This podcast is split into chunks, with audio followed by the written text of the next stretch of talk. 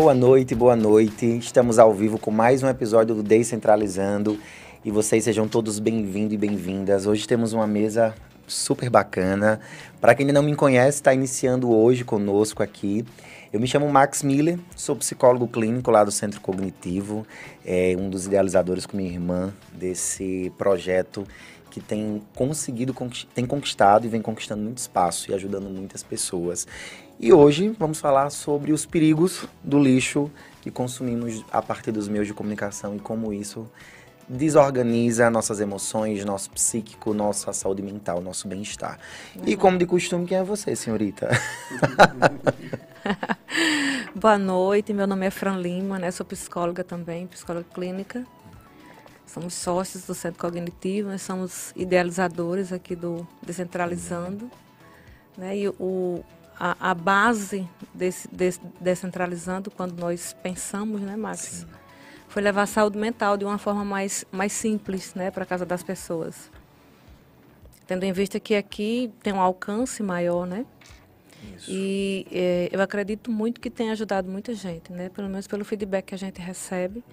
Já que é, a saúde mental ainda tem essa cultura de ser muito cara, né? E as pessoas deixam de procurar então a gente pensou nisso para levar essa essa proposta para a casa das pessoas.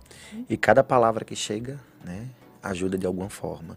E é como o Fran bem falou, ainda é muito escasso. Por mais que a gente tenha ganhado muito espaço, mas a saúde mental, na perspectiva do processo psicoterapêutico, da orientação, ainda precisa ganhar muito terreno. Ainda tem muitas pessoas para conseguir atingir.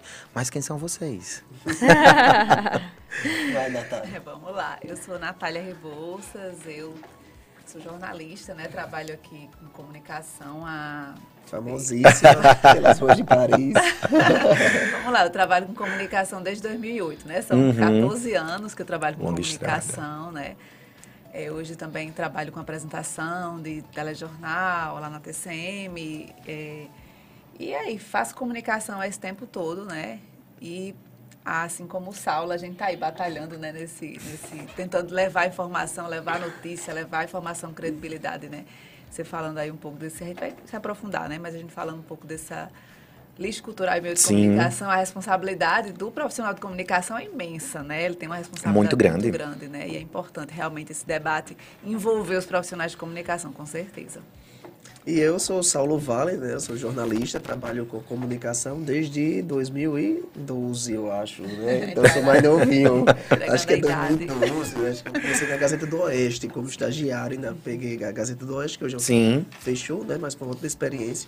E eu já estou na TV, no rádio, em blogs, em mídias sociais e também faço participações de comentários em algumas rádios, comentários políticos na, na capital e no interior. E é uma profissão muito prazerosa e também igualmente prazeroso estar aqui discutindo esse tema tão pertinente. Sim. Parabéns pela temática escolhida, eu achei uhum. muito pertinente. Quando nós pensamos em, né, nessa temática, né, falar sobre esses perigos do, do lixo virtual, foi mesmo pensando como nós estávamos falando antes de iniciarmos, de entendermos o que é que nós fazemos com essa quantidade de informação que nós recebemos ao longo do dia, né?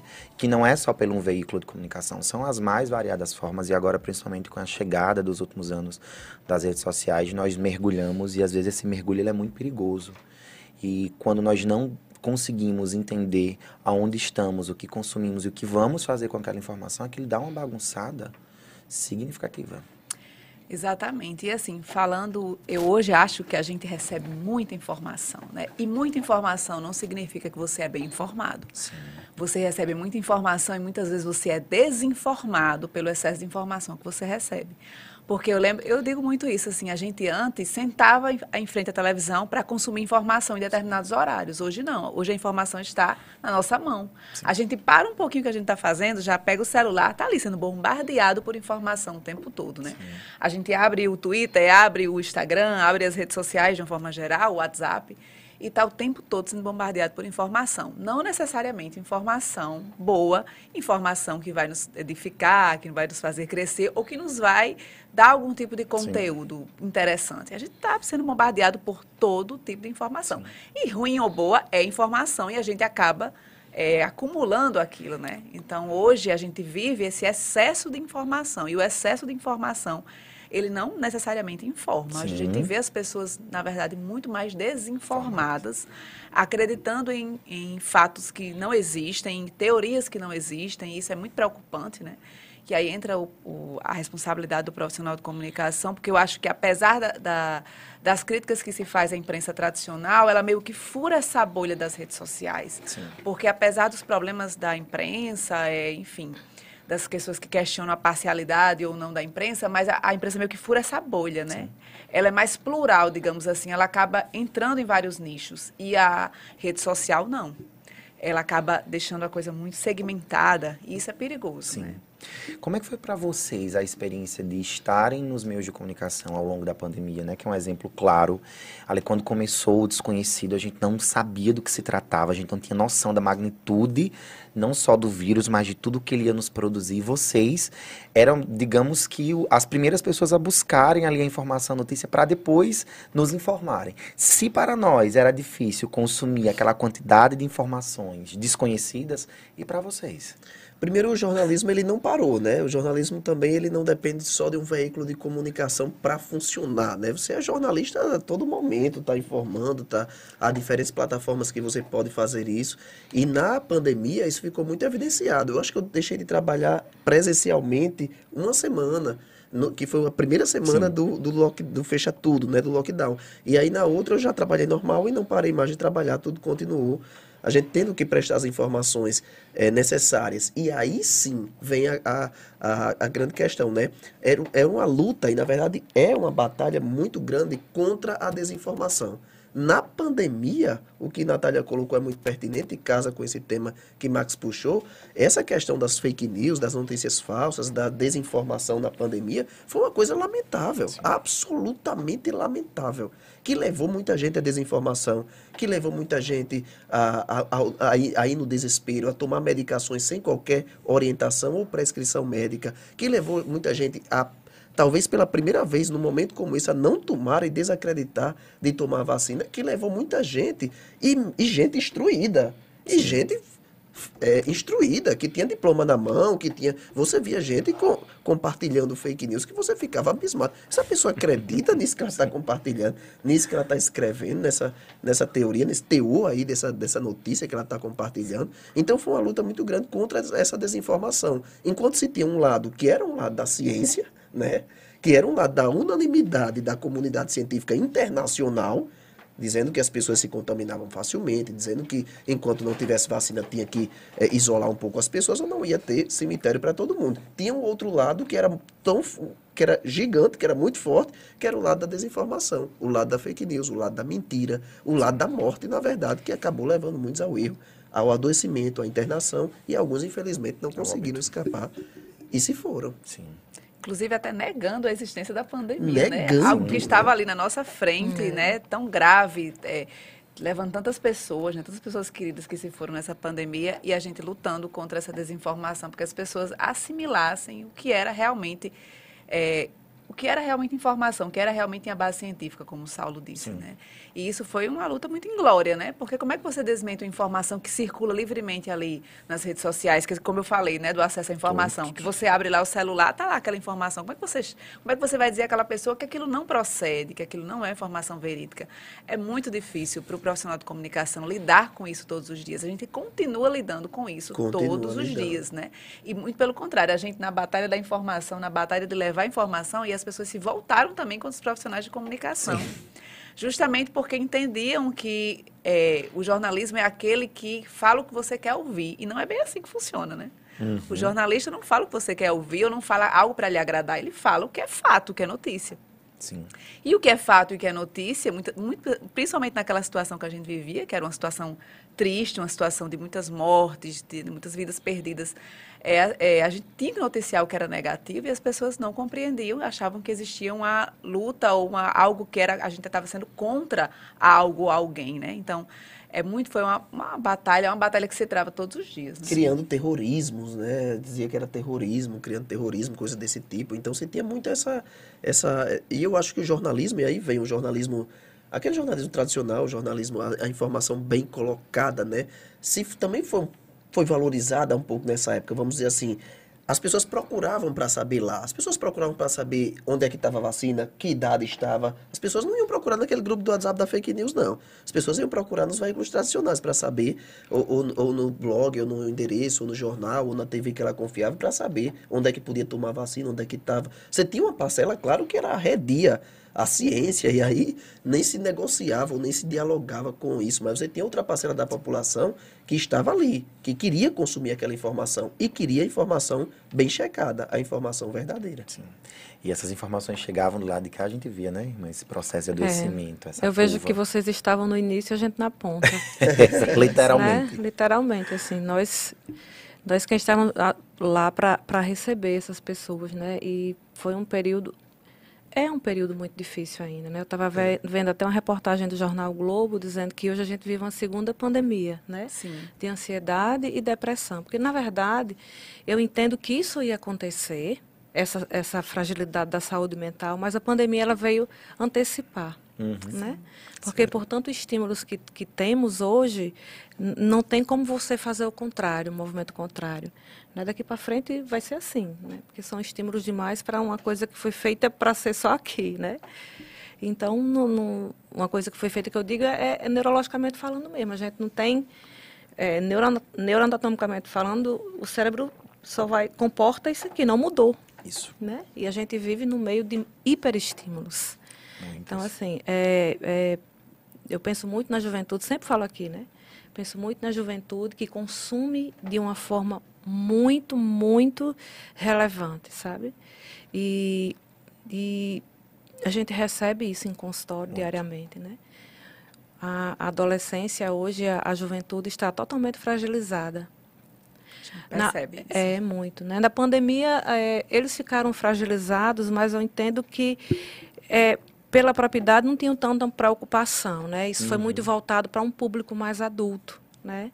Que ficou com muito medo e, mas de uma certa forma, né, envolveu toda a família e a comunicação era, eu, era fundamental nisso, né? Mas que também deixou as pessoas, né, na, numa loucura. Chegou um certo momento e eu particularmente nem assistia mais nada porque era tanta informação, né? Que vinha e a gente não sabia de onde vinha o, o que era real, o que não era, era, era tão assustador, né, que eu, eu preferi fazer isso. Muitas pessoas fizeram isso, Muitas né? Fizeram. Inclusive. Muitas. Uhum. É, falando dessa questão da bolha, né, que eu falei. É, do, de como a gente consome determinados conteúdos de acordo com aquilo que a gente acessa, né? uhum. Então, assim, o algoritmo das redes sociais, ele nos mostra aquilo que a gente comumente acessa.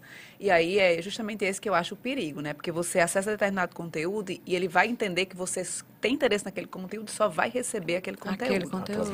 Então, as pessoas ficam num, num numa bolha de informação, elas desconhecem fatos que uhum. são contrários àquela tendência que elas acreditam. E elas se alimentam sempre das mesmas informações. Então, é impossível que elas convivam com o contraditório, com algo que saia daquela, daquele segmento de interesse dela, né? E aí eu estava até comentando com meu irmão, ele dizendo que percebe hoje que ele acompanha muito o comentário de futebol, ele dizendo que as pessoas hoje seguem os youtubers Sim. de determinados times. E aí os, os, youtubers só comentam sobre os times que eles, né, que ah. eles são do Flamengo, do Corinthians, enfim. E aí não existe mais aquele debate de ideias, tipo de você ter uma mesa de discussão e ter alguém do Flamengo, alguém que torce pelo Corinthians, ou enfim, alguém que não torce para nenhum desses, mas que tem uma opinião contrária. As pessoas ficam segmentadas, limitadas, a gente pode dizer assim. Sim. Cada vez mais as pessoas estão limitadas, né? Por isso que é contraditório do ponto de vista de que tanta informação e as pessoas estão limitadas. Sim. É. E aí eu acho que até essa limitação, às vezes ela, pegando um pouco esse gancho de Natália, ela vai nessa cultura também do cancelamento.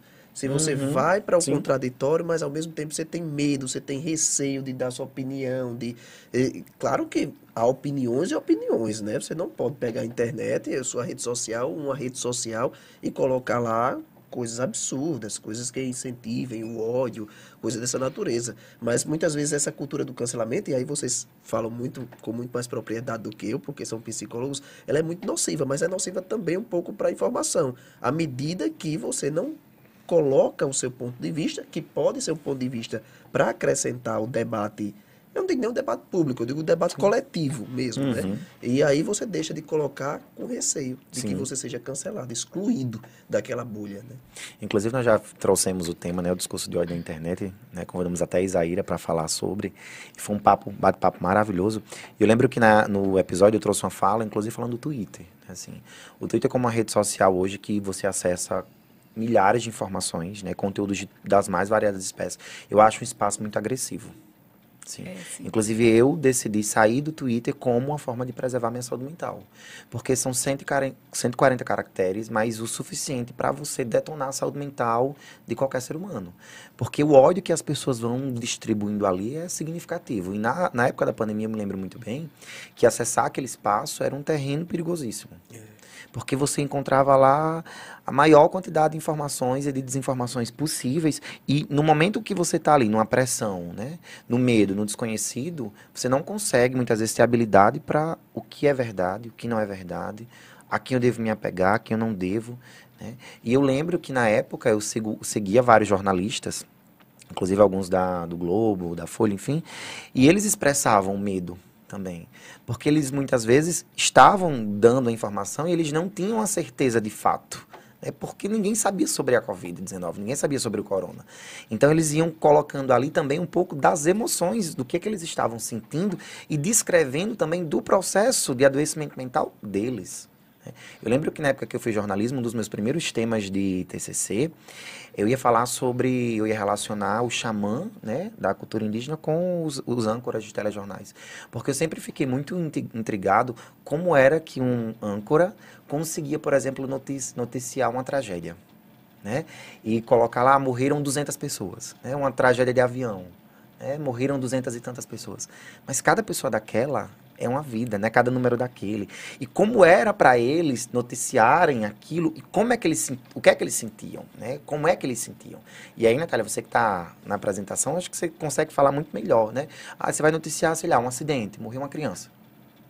Você é mãe, assim, onde é que fica a minha emoção? né? E o trabalho que vocês da comunicação precisam fazer para também trazer essas, essas notícias é significativo. E olha só, esse na pandemia, a gente fica até meio perdido qual foi o ano exato, mas foi 2020. Isso. É, Março de a 2020. Gente, exatamente. A gente perdeu um colega de trabalho lá na, na TCM, né? Que foi Francileno. E eu tive que noticiar a morte dele. É, não no dia, porque inclusive ele faleceu muito próximo do horário do jornal. O jornal Sim. acabou sendo suspenso. O jornal, a programação é, no horário mesmo foi suspensa. Mas no outro dia a gente fez uma matéria em homenagem a ele. E eu tive que me segurar, né? Que, que realmente me tentar não chorar, mas assim foi muito difícil, né? Então assim, Sim. além do envolvimento é, com a notícia, por ser uma notícia triste, uma pessoa jovem falecer daquela Sim. forma, ainda tem envolvimento particular da pessoa que convivia afeto, comigo na né? redação, né? O afeto. Então, assim, foi um momento muito difícil, muito difícil para nós todos, né? A gente Imagino. teve que noticiar muitas, muitas situações tristes nessa pandemia e a gente precisa ter um pouco de equilíbrio, né? Para poder passar para quem está em casa. E esse equilíbrio não é fácil. Terapia, psicoterapia. Exato. As pessoas às vezes dizem assim, ah, o jornalista com o tempo, ele se acostuma, né? Ou ele fala de uma... Ele meio que não se envolve com a notícia. Mas não é bem assim, né? Nós somos humanos, nós É. nos envolvemos. Eu já cobri durante muito tempo, já fui repórter da sucursal da TV Tropical, né, da Record. E a Record tinha uma, fazia, a gente fazia muita reportagem, né, de casos policiais.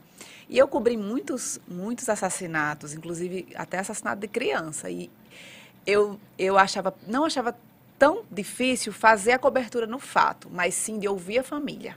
Uhum. Para mim, ouvir a família depois do assassinato e as pessoas estarem lá naquela situação, para mim era algo extremamente difícil, porque eu me envolvia realmente. E eu tenho filho pequeno, então, assim, quando eu via uma mãe, uma avó chorando a morte de uma criança, e uma criança por bala perdida, enfim, diversas situações que eu já enfrentei, eu, às vezes, já aconteceu de eu estar fazendo uma entrevista chorando do outro lado. Sim. Né? Tem pessoas que podem não se emocionar e realmente não se envolverem, mas eu acho que é algo é, assim, muito, muito comum das pessoas se envolverem porque você se enxerga naquela situação, né? a gente Acaba se vê naquela projeção. situação. É. Então, Acaba assim, eu assim. vivi muito isso, né? Então, assim, a gente, a gente, lógico que a gente tem que noticiar, faz parte do nosso papel noticiar, mas que é, em alguns momentos é difícil a gente não se envolver com a dor das pessoas, né? Sim. Eu passei um caso muito emblemático, porque desde o início da pandemia que a gente vinha né, era noticiando os casos, os números, as pessoas, e aí eu morria de medo de noticiar alguém da minha família. Sim. Porque a gente viu que tinha, tinha dias que 4.500 pessoas morreram de Covid no Brasil em 24 horas. E aí o dia mais emblemático foi quando meu pai, ele, na verdade, ele, ele já vinha, ele já tinha sido internado por outra doença, né? E ele acabou contraindo Covid no hospital. E eu agra- agravou o quadro depois que ele pegou Covid, ele também não não sobreviveu mais nem três dias, já faleceu. E aí na- foi no pico da pandemia, até ainda lembro como se fosse hoje mesmo, estava tudo fechado e era na- num formato que não se tem velório, né? Sim. Foi tudo muito corrido e tudo. E eu que tive que ir, ir- ir ao cemitério, enfim, à funerária de uma hora para outra. E aí eu também tive que noticiar. Então, o, o meu maior medo ocorreu, né? Então, eu na tive que realidade. noticiar alguém da família que era o meu maior medo. A gente noticiava vizinhos, gente conhecida. Meu Deus, essa pessoa, né? Às vezes era pega de surpresa na notícia. E de repente eu tive que noticiar o meu pai. E foi até um amigo meu que disse assim: você tem que colocar, colocar alguma nota sobre o falecimento do seu pai. Eu, vou- eu vou escrever. Inclusive, eu não ia. Não tinha cabeça para, naquele momento, escrever no Instagram uma nota. Né? Então ele mandou. é, foi até Carlos Santos, que é jornalista também. Eles colocam a foto, procuram a foto do seu pai, e você deve ter nos seus arquivos. Eu faço a legenda e você publica a legenda aí. E depois você olha. Eu passei bem duas semanas sem olhar, depois você mexer no Instagram. Mas esse foi o caso mais emblemático, eu acho. Você naquele momento estava lá Foi. É, tendo né? que noticiar, e você tinha que noticiar, Isso, né? tinha que As noticiar. pessoas pediam a você Pediam que e a você pessoa ficava no direct. Eu já tinha falado, acho que eu tinha citado no Twitter uma vez, que ele estava internado e que estava. Enfim, a- Você muita gente sabia, a- era. Então muita gente perguntava às vezes no Informando. direct, "Ei, você nem falou mais do seu pai. E acabei tendo que informar mesmo, né? Sim. Esse talvez tenha sido a informação mais, mais dolorosa que a, a ser dada. É, talvez não. Mas de, con- de contrapartida, assim, nessa pandemia, no final as pessoas já, já não ligavam mais para tanta morte. Uhum. né? Perder- e hoje perderam meio É, com medo da doença. né? É, e assim, e existe uma, explicação para isso, né? Porque as pessoas dizem, ah, não são mais empáticos, não é bem assim. Nós não somos assim formados para receber tanta informação de morte ao mesmo tempo, né? O, o cérebro não aguenta, então ele vai é, deixando mais leve para que a gente possa suportar. Então é como se ele não captasse tanta morte, porque foi muita morte. E se, e se o cérebro não fizesse isso, estava todo mundo louco aqui. Pois é, se a gente Mecanismo de meio defesa. que né? acostumou, né? Adaptou-se, né? Sim. Àquela situação. Aí, né? ah, não é que adaptou, é porque é para ser assim, senão Um a gente instrumento não de consegue. defesa, defesa, né? defesa, Senão- né? Auto, Vai é todo mundo autopreserva- pirar, né? literalmente autopreservação, né? Tem, uma, uma, tem um livro que eu li na época de, de faculdade, que é Jornalismo. Ele falava, era a teoria dele, que ele defendia, um jornalista, que ele dizia que quanto mais uma notícia ela é repercutida, quanto mais aquela notícia ela gera uma repercussão e ela está em todas as... Na época ele falava de, da imprensa né, tradicional, televisão, rádio, mais as pessoas esqueciam rápido para se entregarem à próxima polêmica, à próxima notícia, né? E ele falava muito de- desses casos de desses assassinatos com repercussão nacional, né? Que acabavam realmente as pessoas consumiam muito aquela informação durante durante, sei lá, duas, três semanas, falando só naquele assunto, né, de vários ângulos possíveis, de repente surgia outro caso semelhante, as pessoas já esqueciam aquele fato, já se entregavam àquele outro, né? Que o cérebro da gente ele dizia isso, que era como se a gente perdesse um pouco a memória sobre aqueles fatos e se entregasse ao próximo, né? E nós estamos pegando recorte da pandemia, né? Tem tantos e tantos outros A recortes. violência, sim. né? A violência. A gente olha os números de homicídios, ah, esse mês aqui foi, foram 20 homicídios em Mossoró. Né? Ei, vamos tomar um café? Né? Hoje mesmo eu tava. Né? Acho que é uma coisa banal. Hoje mesmo eu Mas aí tava- vem o que você disse também. Hoje mesmo eu estava falando sobre, né, correr. E aí eu disse, não, não, não vou correr à noite porque Mossoró é uma cidade muito perigosa. E a pessoa perguntou assim, mas Mossoró é perigoso a qualquer hora do dia, por que só à noite, né? Porque a gente vai fazendo essas associações das informações que a gente vai consumindo. E as informações, elas não estão só... Até para usar como desculpa não correr. mas também... Lá pra cá, Eu E conheço é- você, viu? E aí essas informações, elas vão chegando, a gente vai fazendo umas associações e os perigos também residem justamente nessas associações que nós vamos, que, um- que nossos mecanismos acabam por fazer, né? Porque, às vezes, uma simples informação, um noticiário serve como um gatilho né, de acesso a um processo de adoecimento. Por exemplo, eu já ouvi muito em consultório pacientes que não detestam domingo, né, porque acham um dia mais melancólico, ou que enlaçaram algum fato traumático ao domingo e enlaçaram ao jornal a vinheta do Fantástico. Né? De não conseguirem ouvir a vinheta do Fantástico porque acessam conteúdos de dor, acessam conteúdos que produzem sofrimento. Então, as informações, elas também, infelizmente, elas acabam produzindo ou sendo produzidas a partir dessas vivências de gatilhos. Né? Hoje, por exemplo, ansiedade. Né? Claro que isso ficou muito mais visual depois da pandemia, mas sempre existiu. Né? Quando você fala sobre a violência urbana, outros, enfim, outros fatos, que fazem com que as pessoas acessem esses processos de adoecimento. Né? É como se fosse uma janela ali que se abre, e quando essa porta, essa janela, ela abre-se, e a pessoa não tem um tra não não não não está em processo de acompanhamento, não está nesse processo de autoconhecimento, isso é muito perigoso. Por isso que eu acho que deveria ser imprescindível vocês que estão nos meios de comunicação, que trabalham com comunicação, estarem semanalmente na psicoterapia. Literalmente. É. Verdade, e tem até um termo que se usa, pegando esse gancho de Maxwell, que eu estava Maxwell falando, eu tentando me lembrar, mas não me lembrei. Hum. Minha mente está assim, uma coisa. É, a, tá é o pós-Covid. o, o pós-Covid. Fala, isso, COVID, né? Você teve Covid? Tive também. Mas foi depois da vacina. Todo né? mundo aqui. também foi depois da todo vacina. mundo aqui. Né? Mas tem até um termo de que são aqueles títulos sensacionalistas que você pega ali realmente para querer o clique, a curtida, o compartilhamento. Caça-cliques, né? Isso, os caça-cliques. E aí você Uhum. dá aquela aquela notícia, aquele show, né? Às vezes não é nem aquilo tudo que o título diz, mas leva a um, a um radicalismo, a um sensacionalismo, a um... Tem alguns endereços, inclusive, que você viu, que, que você vê que tem facções que ficam se comunicando. É uma coisa surreal, né? Que se dê palco a isso, Sim. mas... é, é, então, você muitas vezes vai se colocando, por exemplo, se tem, se tem um cuidado, ou se deve ter um cuidado muito grande quando se vai noticiar alguns tipos de coisas, justamente pelo impacto que vai causar. Causa. O jornalismo, ele tem um impacto muito grande. Às vezes, nem a gente tem noção da força que a gente tem, né? Mas tem um impacto muito grande. Eu lembro que há uma discussão que perdura até hoje no jornalismo sobre como noticiar suicídio. Sim. né? No início era um veto, não se Não noticiava se suicídio. noticiava, era um código de ética, um digamos código de assim, ética. né? Você noticiava a morte. Mas, Mas você não dizia que era suicídio, né? Hoje em dia já há uma, já há o Setembro Amarelo que discute isso daí, vocês discutem sempre, intensifica essa discussão, já há um outro pensamento. Mas antes não, se havia uma, uma norma ali, uma, uma convenção de que não podia noticiar, porque aquilo podia afetar outras pessoas a fazerem o mesmo, né?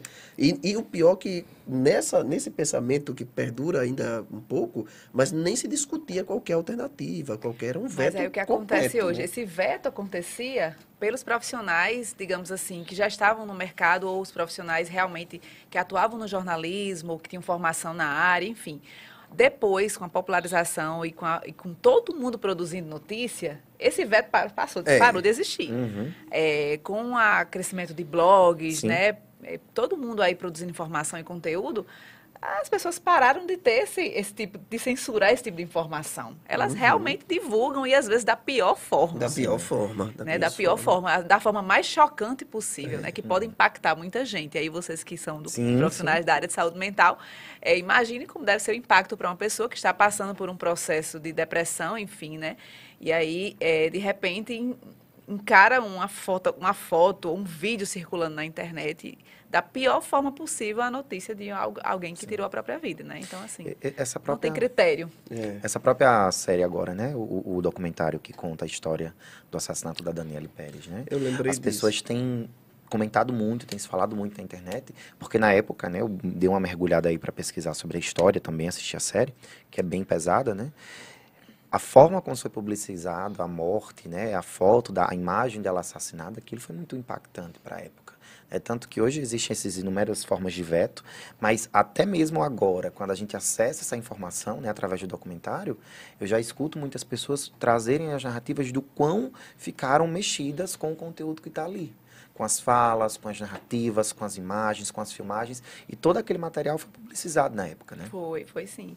Eu lembro que, na época, um fato interessante desse caso era porque ela estava em uma novela Uhum. e ficou meio que realidade e ficção se misturando, né? porque os dois estavam na novela, né? Sim. Então, as pessoas começaram a ter dificuldade, inclusive, eh, eu li reportagens sobre isso, que falava desse crime na época, dizendo que as pessoas ficavam com dificuldade em saber o que é que era real e o que é que era novela. Uhum. Porque os dois estavam lá, né, encenando, eh, contracenavam na novela e depois se envolveram nessa situação. E ela acabou morrendo dessa forma tão violenta, tão absurda, né?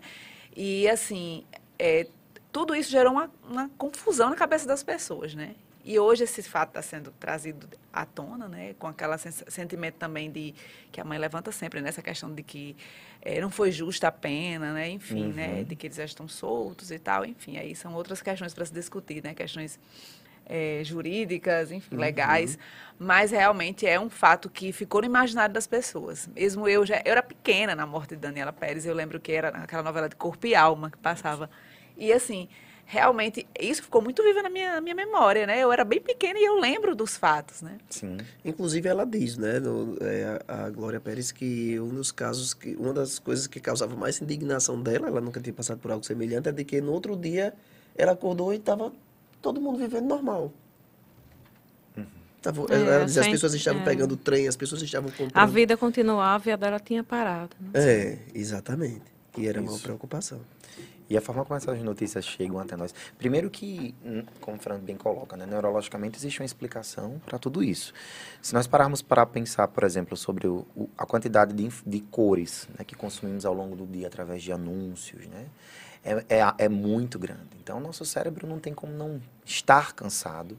E aí nós precisamos realmente fazer um trabalho inverso, buscar esse, esse bem-estar, e aí buscar formas saudáveis de manter esse equilíbrio, que não é tão simples assim. Mas, em contrapartida, tem ali 24 horas, milhares de outros mecanismos, de outras ferramentas, fazendo com que você vá até o seu esgotamento. Sim. Porque a internet, assim, a rede social, ela é uma, uma recompensa muito imediata. né? Então, por isso que o, que o cérebro gosta. Tudo que é muito imediato, ele ali já entende que é bom, né? São Porque foi estímulos também. É, né? Então, assim, rede social é, é, é- é você vendo e, e- e o cérebro entendendo que teve recompensa, que foi muito bom. Então, assim, tudo que. Um, um jornal ninguém quer mais assistir, porque a recompensa de um jornal e uma recompensa de um Instagram são totalmente diferentes. Muito. Né? O cérebro entende totalmente diferente. Entende que aqui a recompensa do Instagram é muito maior. Né? Ele faz esse cálculo. Então, ninguém vai querer assistir mais jornal de oito horas. Só assiste quem era né, da minha idade para trás. Não. Eu assisto ainda. Sabe o que as pessoas não querem mais também? É esperarem por uma programação. Elas querem fazer o próprio horário. Então, assim, sempre eu lembro, eu sempre penso assim, quando eu estou fazendo uma reportagem, as pessoas perguntam, que hora vai para o YouTube? E essa é Porque uma ela- tendência, né? É, elas querem, elas não querem ficar esperando o horário do jornal, elas preferem elas mesmas programarem um horário que Uhum. elas vão consumir aquela Sim. informação, que elas vão estar lá. Porque hoje em dia as pessoas querem, é, não querem mais esperar, né? E tudo hoje é muito acelerado, muito rápido, a gente não pode mais aguardar, a gente não pode ouvir um áudio, a gente tem que acelerar o áudio. Sim. Um, dois. É, a gente... Ai, Exatamente. Eu sou totalmente avessa a isso. É. Porque se você não consegue ouvir um áudio, você, tá você vai conseguir fazer o quê na É. Não querem mais atender o telefone. Uhum, né? É sim. incomum você É, hoje em dia "Ai, não, você tem que não perguntar ligue." antes, que é falta é, de Manda pode mensagem. ligar, exatamente. Eu ia perguntar a você quando eu ligar, eu vou já perguntar, Natália, se eu posso ligar, porque a pessoa fica ofendida em ligar e vai que a pessoa. Ou é uma prova de amor também, uma É, ligação. quase É, isso. é. É quase Que isso. foi? Mas acho que cabe muita reflexão sobre o que a gente realmente precisa consumir, né? Sim. Às vezes a gente consome muita coisa que a gente não precisa consumir. Não é É, só- isso e é essa uma questão de escolha, Isso é uma né? pergunta que eu acho que as- a grande maioria das pessoas não conseguem responder, né? O que é que, quais são suas preferências? O que é que lhe faz bem? O que é que lhe proporciona bem-estar? Porque nós somos tão da massa, né? Nós somos individuais, produzidos no coletivo, mas muitas vezes não conseguimos entender quais são essas individualidades. né? Nós só consumimos, como o Fran bem colocou. Como a recompensa ela é imediata, então eu não quero ter esse trabalho, esse esforço de conseguir galgar, enfim, caminhar para me chegar a um resultado final. De ler alguma coisa, né, Sim. que ensine, não. Vai, alguma coisa que é a recompensa. Aí né? é isso que é uma questão que eu sempre coloco para os psicólogos, que acho que vocês eh, devem encarar isso. Vocês que se apresentam nas redes sociais como profissionais né, da área de saúde mental, como ser, não ser é, superficial em um assunto que é complexo? Sim. Porque a gente vê muitas vezes as pessoas acham que vão ter a solução, a resposta para uma questão complexa em 15 segundos É de história. Uhum. E não dá para, eu acredito que não dá para resumir, né? E Não aí, mesmo. às vezes, a gente conversando uma vez sobre isso, minha irmã falou que a, que a psicanalista que acompanha ela falou assim, que às vezes tem vontade de abandonar o Instagram porque não consegue explicar as coisas que ela quer explicar porque não tem espaço. E realmente é difícil você simplificar demais algo que não é simples. Agora é interessante, né? Isso daí tem a parte boa, porque já- testa é. seu poder de síntese. E- É, Você, é. não vai, você não vai escrever um É, é TCC uma linha muito tema, tênue, porque às vezes uma palavra só que você fala já muda. já muda. Um né? comportamento que você vê já muda. É. Isso acontece muito comigo. Eu gosto do Instagram, do Twitter. A, a rede social que eu mais gosto assim é um Twitter, que eu tenho um que é só pra eu vasculhar assim, conversar Sim. besteira, e tem um profissional, né? Que o povo é pra seguir o profissional. Pra conversar besteira, nem Natália me segue. É, sigo, não? Eu não sei nem o que é Twitter. Eu nunca tive na Pois é, vida. mas eu é misturo, eu tenho Você um está sol. representando ele, irmã, com a cor da sua blusa. Ah, é porque eu nunca vi, não sei nem como é. Você que é um passarinho, né? Mas assim, os 140 caracteres que se exige lá, se exige que você tenha um poder de síntese. Sim. Você pode até completar, Sim, né? sim, Fazendo os, é. os links. Carol tá, você não tá não, mas Carol tá vendo o meu. e aí vai testando o seu poder de síntese. Mas sobre essa questão de, de, de ver o que vê, o que não vê, né? Por exemplo, eu tenho familiares que eu, eh, ó, te amo, mas seguinte, não dá não, vou aqui silenciar, porque essa postagem me matam. Né? Você tem gente que se posiciona de uma forma que é que você não gosta, que você não se identifica. Para que eu vou seguir uma pessoa Sim. que eu não gosto daquela ideia, que eu não gosto daquele pensamento, que eu discordo completamente daquela posição, não tenho o que seguir. Né? Então eu já tive muitos familiares perto de mim que eu silenciei, fico lá com meus amigos, mas silenciar, porque aquilo não vai me acrescentar em nada, só vai me fazer raiva e briga. É um processo de autoconhecimento. então né? nem Isso tudo é- eu preciso estar consumindo, consumindo, né? para você é, tentar de- consumir o que só o que realmente lhe ensina, o que né, o que agrega alguma coisa, mas a maioria não são assim, Não né? consegue, Principalmente a então. adolescência, Isso, vai juventude, né? consumindo tudo, né? Vai consumindo tudo que aparece e é, e é muito perigoso por quê? Porque é uma época de, de formação, né? Isso. Então, principalmente psíquica. Então, assim, o que está consumindo através dessa recompensa, né, que, que o cérebro entende, vai estar sendo guardado É verdade. Armazenado. vai estar sendo armazenado e esse é o grande risco. O que está sendo ar- armazenado? E né? aí, como controlar isso tudo, né? Como é que os pais acompanham isso? Eu acho que está sem controle já. É. Hoje, infelizmente, não tem mais controle. Vai A velocidade pior. e a facilidade É, da informação. É um né? caminhar. É, é, Quando, é um eu, prognóstico bem difícil daqui para frente. quando eu entrei em jornalismo, né? Foi ali 2008, 2009. Tinha acabado de cair a obrigatoriedade do diploma, né? E eu conto essa história sempre. E aí eu, com 16 anos, né? Vi meus amigos, né? Na época eu fui o único, porque cursar comunicação naquela época era sonhar em entrar na Globo. Né? Acho que Natália vem dessa mesma época, logo você depois. E eu fiquei me perguntando, né? Não entendia muita coisa. O que é que eu quero fazer na faculdade que nem para ser esse profissional precisa de um diploma, né?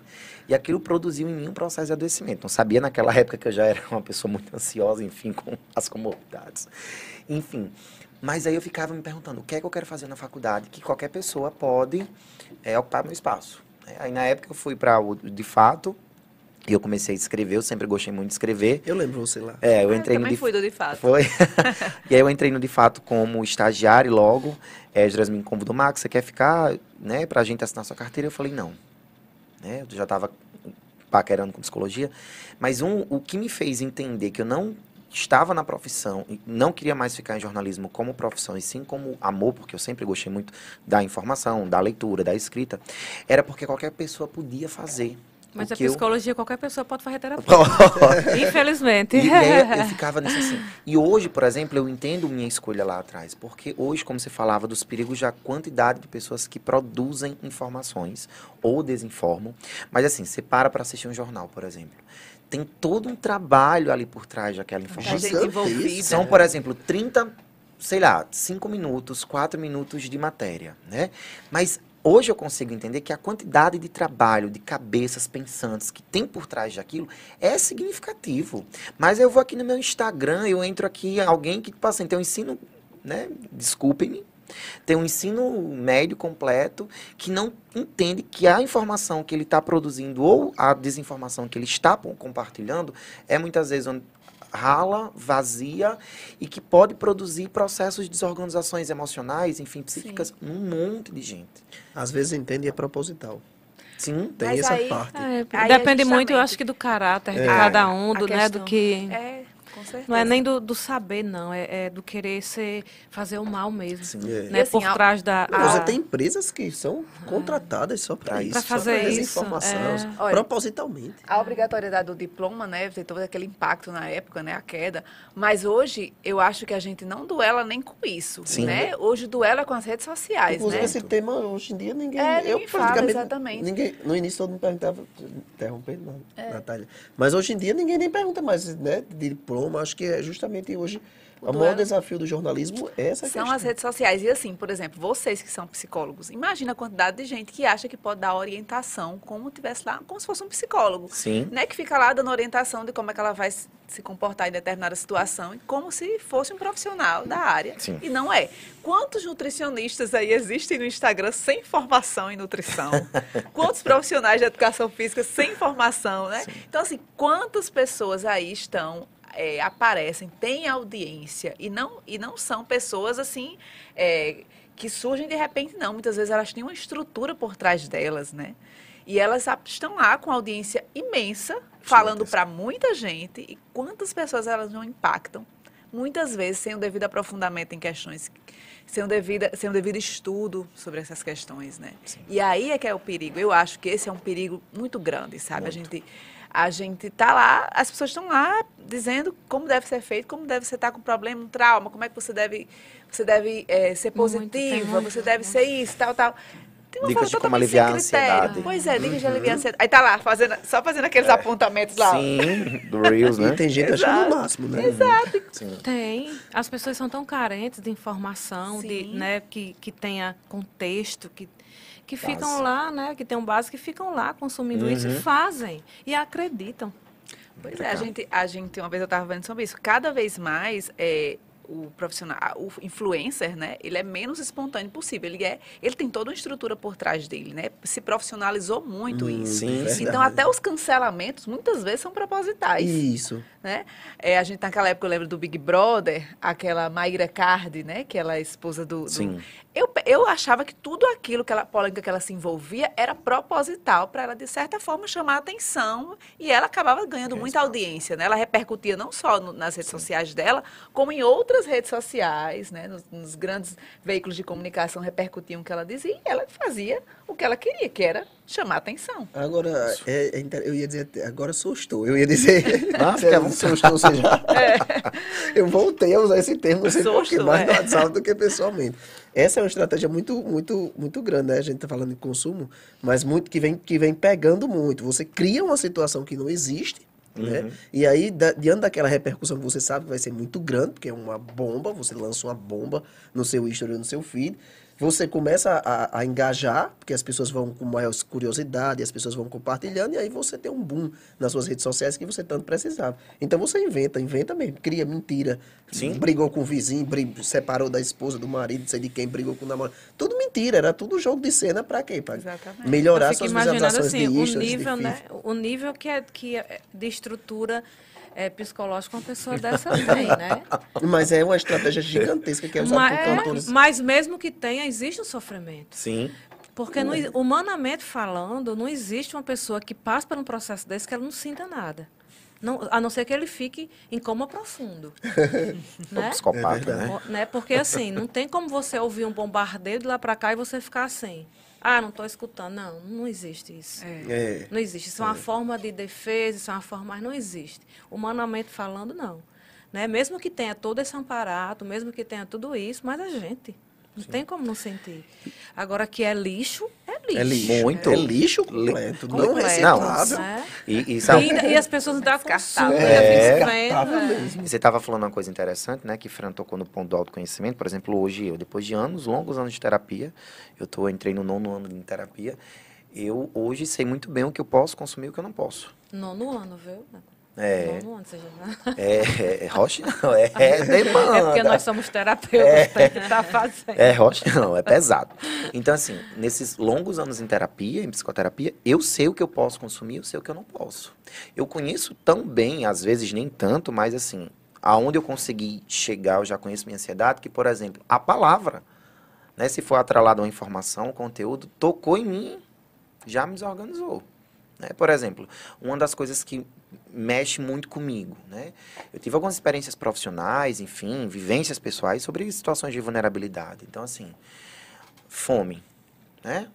Eu tento me distanciar. Não, não é que eu estou ficando burro, né? Não estou emburrecendo, mas às vezes eu até escolho mesmo me emburrecer para algumas situações, algumas, algum tipo de informação, né? Fome é uma dessas que mexe comigo, porque toca em alguns pontos, né? Que por mais que eles já tenham, tenham sido trabalhados, mas estão ali atrelados lá nas minhas bases de raízes de formação do eu, né? então, assim, existem situações que eu evito o máximo possível, porque eu sei que vão reverberar em mim vivências, né? E às vezes são vivências que, às vezes, naquele momento você não está totalmente preparado para lidar com o que é como o que vem como consequência posteriormente. E as redes sociais trazem muito isso. E aí quando o Fran fala né, questão da, da humanidade, eu fico pensando às vezes, as pessoas que produzem lixo, né, assim, de forma consciente, elas produzem lixo de forma consciente, mas elas não têm consciência do efeito rebote que vem de lá para cá.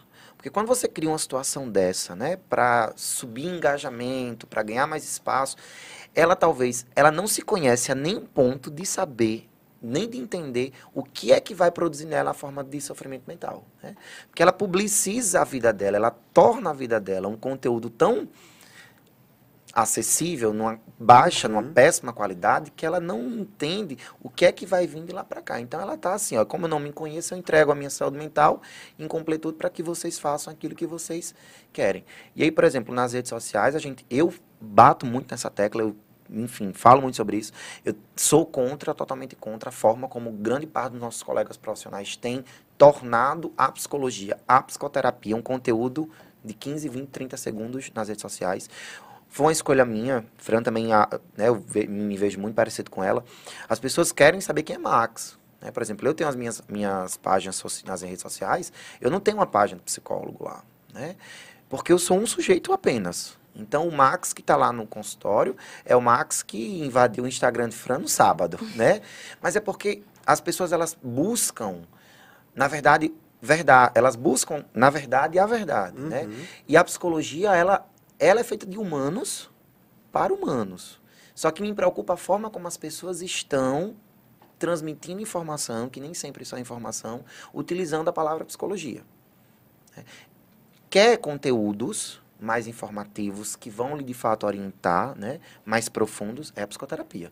Mas é como o Fran bem falou, nada que a gente não possa trazer uma dica, uma orientação, uhum, uma palavra, algo Isso daí com é... muito cuidado, com muita ética. E a gente sabe que a psicoterapia é um processo lento, que precisa de, de, muito tempo, né, de um aprofundamento, de uma relação que tem uma afinidade do profissional com o paciente, aí a pessoa achar que vai em um vídeo do Instagram, uhum. de repente resolver ali uma questão, Sim. é complicado, né? Então as pessoas acham realmente que elas vão conseguir resolver questões acessando Sim. um conteúdo nas redes sociais e um conteúdo rápido. Né? É a facilidade. É. Né? As pessoas hoje buscam aquilo que é mais fácil, aquilo que é menos doloroso.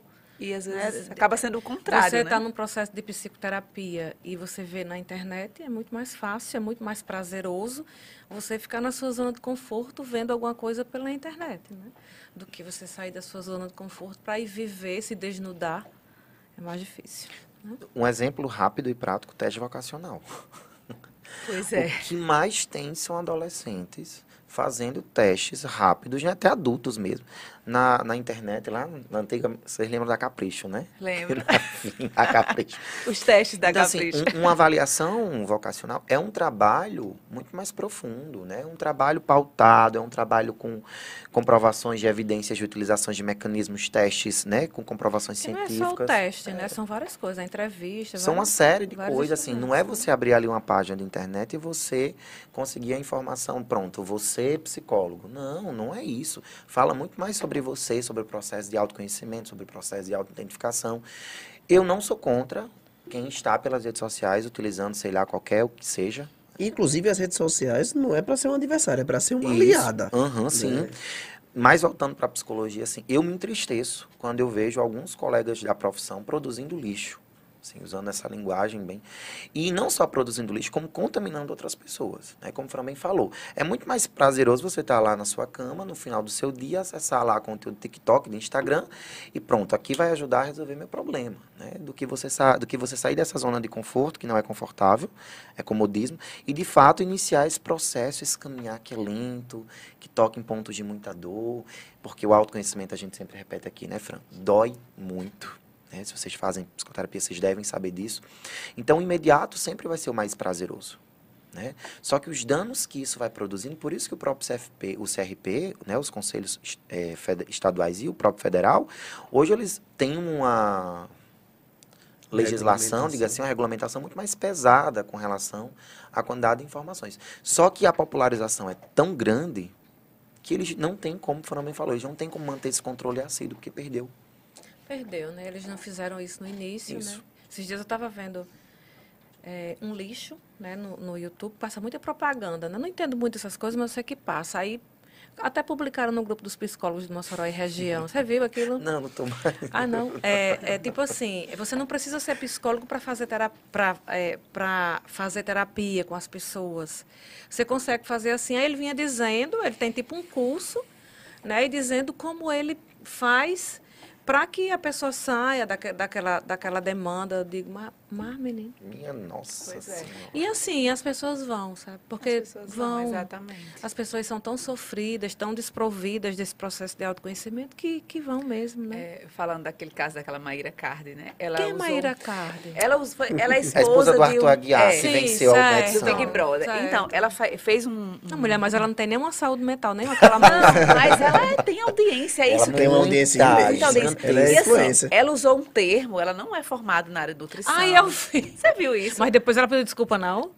Ai, não, acho que quem Não, pediu foi Kelly que ela deu um que batom foi que ela disse que é interpretada, que eles gostam de dizer isso, né?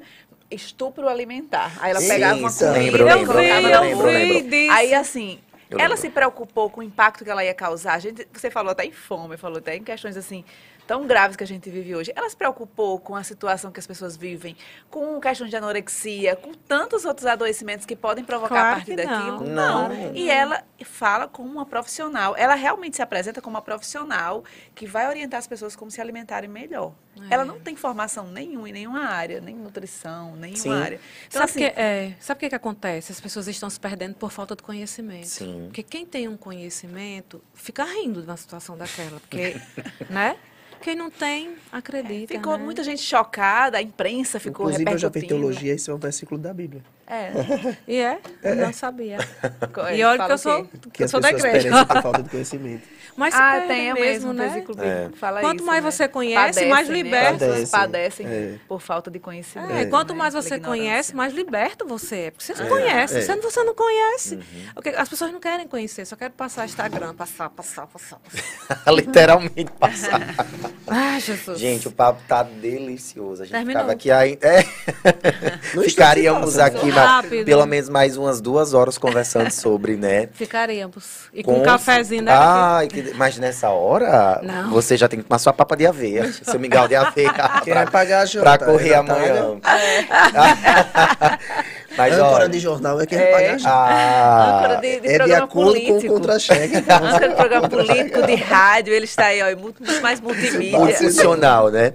Mas, Natália e Saulo, agradecer muito o convite e já assim deixar aberto, né? Para as próximas, para os próximos episódios, tá, Samir? É, já para pensar em novos temas, em novas É, discussões, bate-papos é, para que vocês possam bom. retornar. É muito bacana quando a gente consegue juntar duas profissões, né, duas ciências que têm comprovações científicas e dizer que para você fazer, produzir informação, precisa se ter um longo caminho de estudo, de dedicação, né, de pesquisa. E aqui também não é diferente fazer pro- ofertar psicoterapia, orientar nesse processo que é algo tão difícil, precisa se ter muito conhecimento, anos, longos anos de estudo e que nunca saímos do mesmo espaço. né? Já diz o velho filósofo, só sei que nada sei. Ah, É, é. Sim, é verdade. Eu só sei que nada sei. E com vocês, assim, deixar assim um espaço para que vocês possam falar de redes sociais, onde vocês estão, enfim. Pois é, eu Agradeço também a, a, o convite, né? Fiquei muito feliz em poder vir contribuir aqui com o debate. Eu gosto muito de falar sobre esse assunto. Eu falo nas minhas redes sociais, eu fico ali. É uma coisa que me tira do sério é a tal da fake news. Eu fico realmente fora de si quando eu vejo as pessoas acreditarem em coisas tão absurdas. Eu, meu Deus, não é possível. É a falta do conhecimento. É, exatamente. Ou seja, Mas... falar sobre fake news é algo que produz em você um processo de desorganização. Desorganização, exatamente. Eu realmente fico. Porque é difícil você lutar com alguém que está sustentando o argumento dela com informação falsa. Não dá, né? Dá.